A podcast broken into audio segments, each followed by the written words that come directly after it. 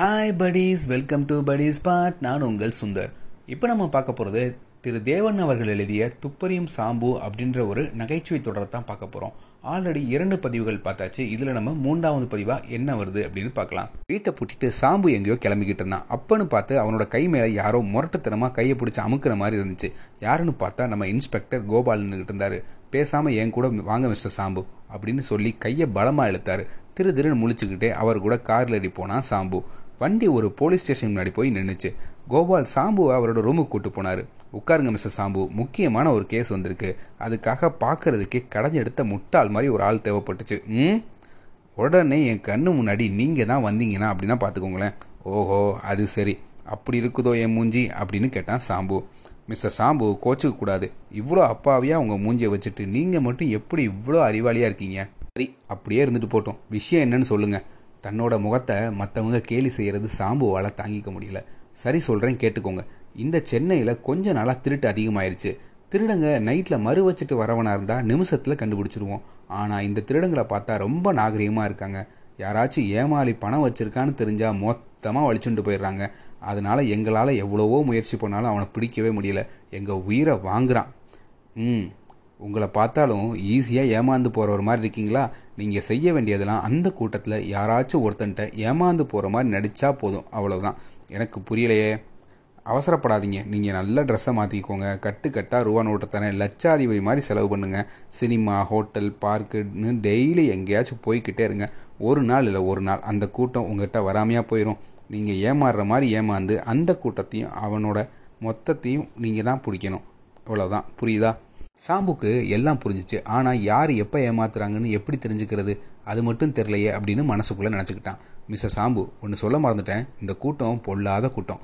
நீங்கள் கொஞ்சம் ஏமாந்தீங்கன்னா உங்களையே உசுரோடு முடிஞ்சிருவாங்க அதுக்காக உங்கள் பாதுகாப்புக்கு ரெண்டு போலீஸை கூடவே அனுப்புகிறேன் அப்போ அவங்க நீங்கள் எங்கே போனாலும் உங்கள் கூடவே இருப்பாங்க. உங்களுக்கு அவங்க உதவி தேவைன்னா கன்னத்தை மட்டும் சொரியிற மாதிரி செய்யுங்க. போதும். அவங்க எங்கே இருந்தாலும் உங்கள் கண்ணு முன்னாடி வந்து நிற்பாங்க ம் சரி.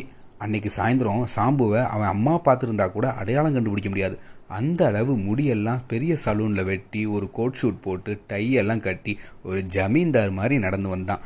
சட்டப்பையில் பணக்கட்டு வெளியே விழுகிற நிலமையில தள்ள ஆடிக்கிட்டு இருந்துச்சு.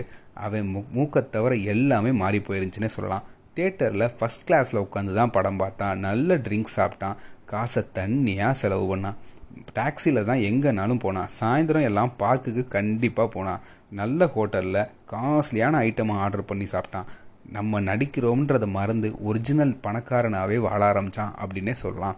ஒரு நாள் சாயந்தரம் ஆறு மணிக்கு பார்க் பெஞ்சில் ஹேயாக உட்காந்துட்டு ரேடியோவை பாடுறத கண்ணை மூடி ரசிச்சுட்டு இருந்தான். அந்த பக்கம் நிறைய பேர் கூட்டம் கூட்டமாக நடமாடிக்கிட்டு இருந்தாங்க.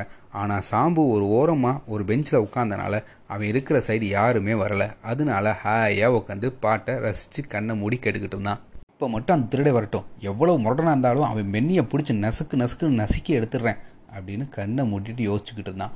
அவன் உட்காந்த பெஞ்சுக்கு பக்கத்தில் யாரோ பொத்துன்னு வந்து உட்காந்தாங்க நம்ம மனசுக்குள்ளே நினச்ச அந்த படுபாவி தான் வந்து உட்காந்துட்டானோ அப்படின்னு பகீர்னு இருந்துச்சு சாம்புக்கு. ஆனால் நினச்சதுக்கு ஆப்போசிட்டாக அவன் பார்த்தது ஒரு அழகான பொண்ணு தான். அப்படி வந்து பக்கத்தில் உட்காந்தது நம்ம சாம்புக்கு பொண்கள் மேலே அவ்வளோ மரியாதை.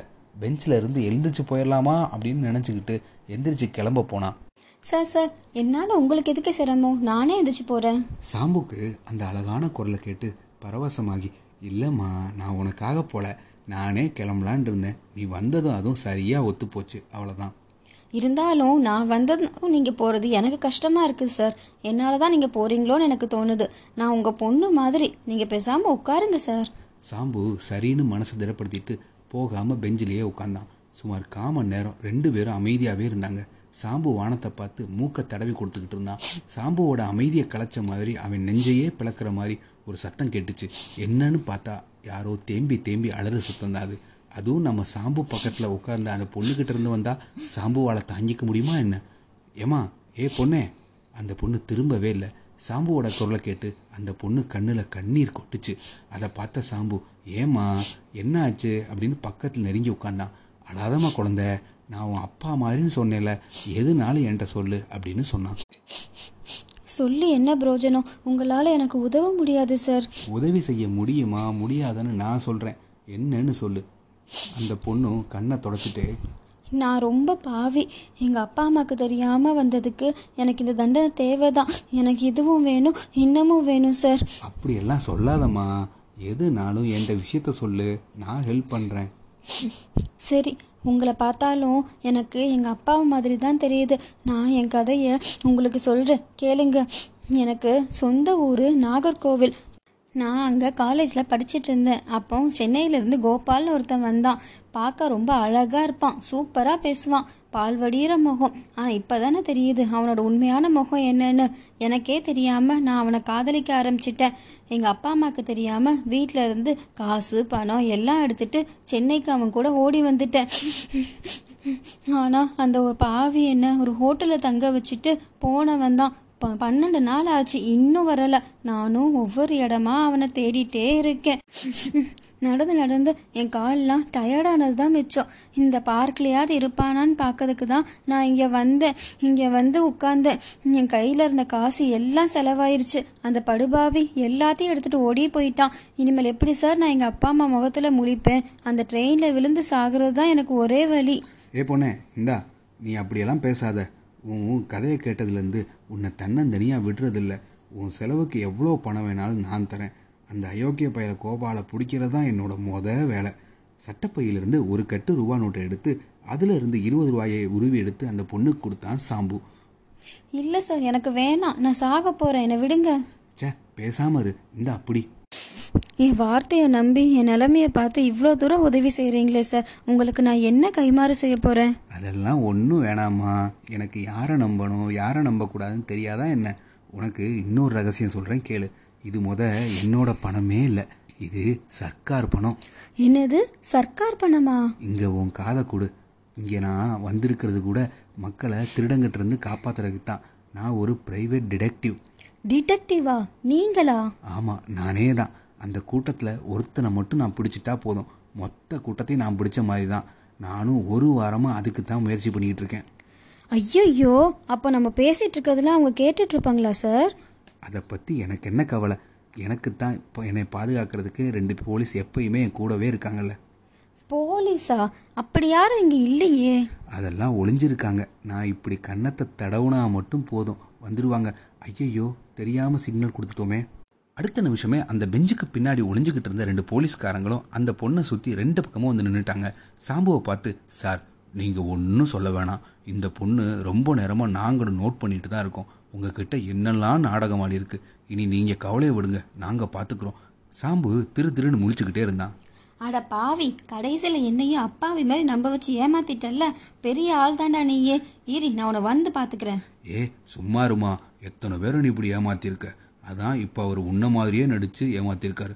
அவ்வளோதான் ஒழுங்கா ஸ்டேஷனுக்கு நட. இன்ஸ்பெக்டர் கோபால் சாம்புவோட முதுகில் தட்டி சாம்பு நீர் பெரிய ஆள் தான் ஓய். என்ன மூஞ்சியா இது? இந்த மூஞ்சியை வச்சு உலகத்தையே ஏமாத்தலாம் போல. ஐயோ எப்படியா அந்த பொண்ணை பிடிச்ச? என்ன ஒரு சாமர்த்தியம்? ரொம்ப பெரிய கூட்டத்தோட தலைவியை அவ்வளோ ஈஸியாக பிடிச்சிட்ட. தர தரன்னு சாம்புவை இழுத்து டெபுட்டி கமிஷனர் துரை முன்னாடி போய் நிறுத்தினாரு. சாம்புவை பார்த்து துரை சிரிச்சுக்கிட்டு தன்னை ஜோலி வளர நன்னாயிட்டு உண்டு மிஸ்டர் சாம்பல். இல்லை சார் என் பேர் சாம்பு. வெரி குட் தன்னை கண்டால் வளர சந்தோஷமாயிட்டு உண்டு உன்னை கஷ்டமான ஜோலியெல்லாம் தான் தன்னே நோக்கணும் போய் வரும் மிஸ்டர் சாம்பல் சார் என் பேர் சாம்பு ஐ எம் சாரி தண்ட பேர் நீக்கு கிட்டிட்டில்ல மிஸ்டர் சாம்பல் பார்த்தீங்களாங்க காக்கா உட்கார்ற வளம் விழுந்த கதையாக சாம்பு எங்கேயோ போய் உட்காந்தாரு அவருக்குன்னே தேடி வந்து மாட்டுறாங்க எல்லாரும் இந்த மாதிரி சாம்புவோட துப்பறியும் சாதுரியத்தால் யார் யாரெல்லாம் எப்படி எப்படிலாம் மாட்ட போகிறாங்க அப்படின்னு வரப்போகிற கதைகளில் பார்க்கலாம். இந்த கதை உங்களுக்கு பிடிச்சிருந்துச்சுன்னா லைக் பண்ணுங்க. கமெண்ட் பண்ணுங்கள் அண்ட் ஷேர் பண்ணுங்க. நம்ம சேனலை சப்ஸ்கிரைப் பண்ணாதவங்க சப்ஸ்கிரைப் பண்ணிடுங்க மறக்காம பெல் ஐக்கானும் ப்ரெஸ் பண்ணுங்க. இது உங்கள் படி ஸ்பாட் நன்றி.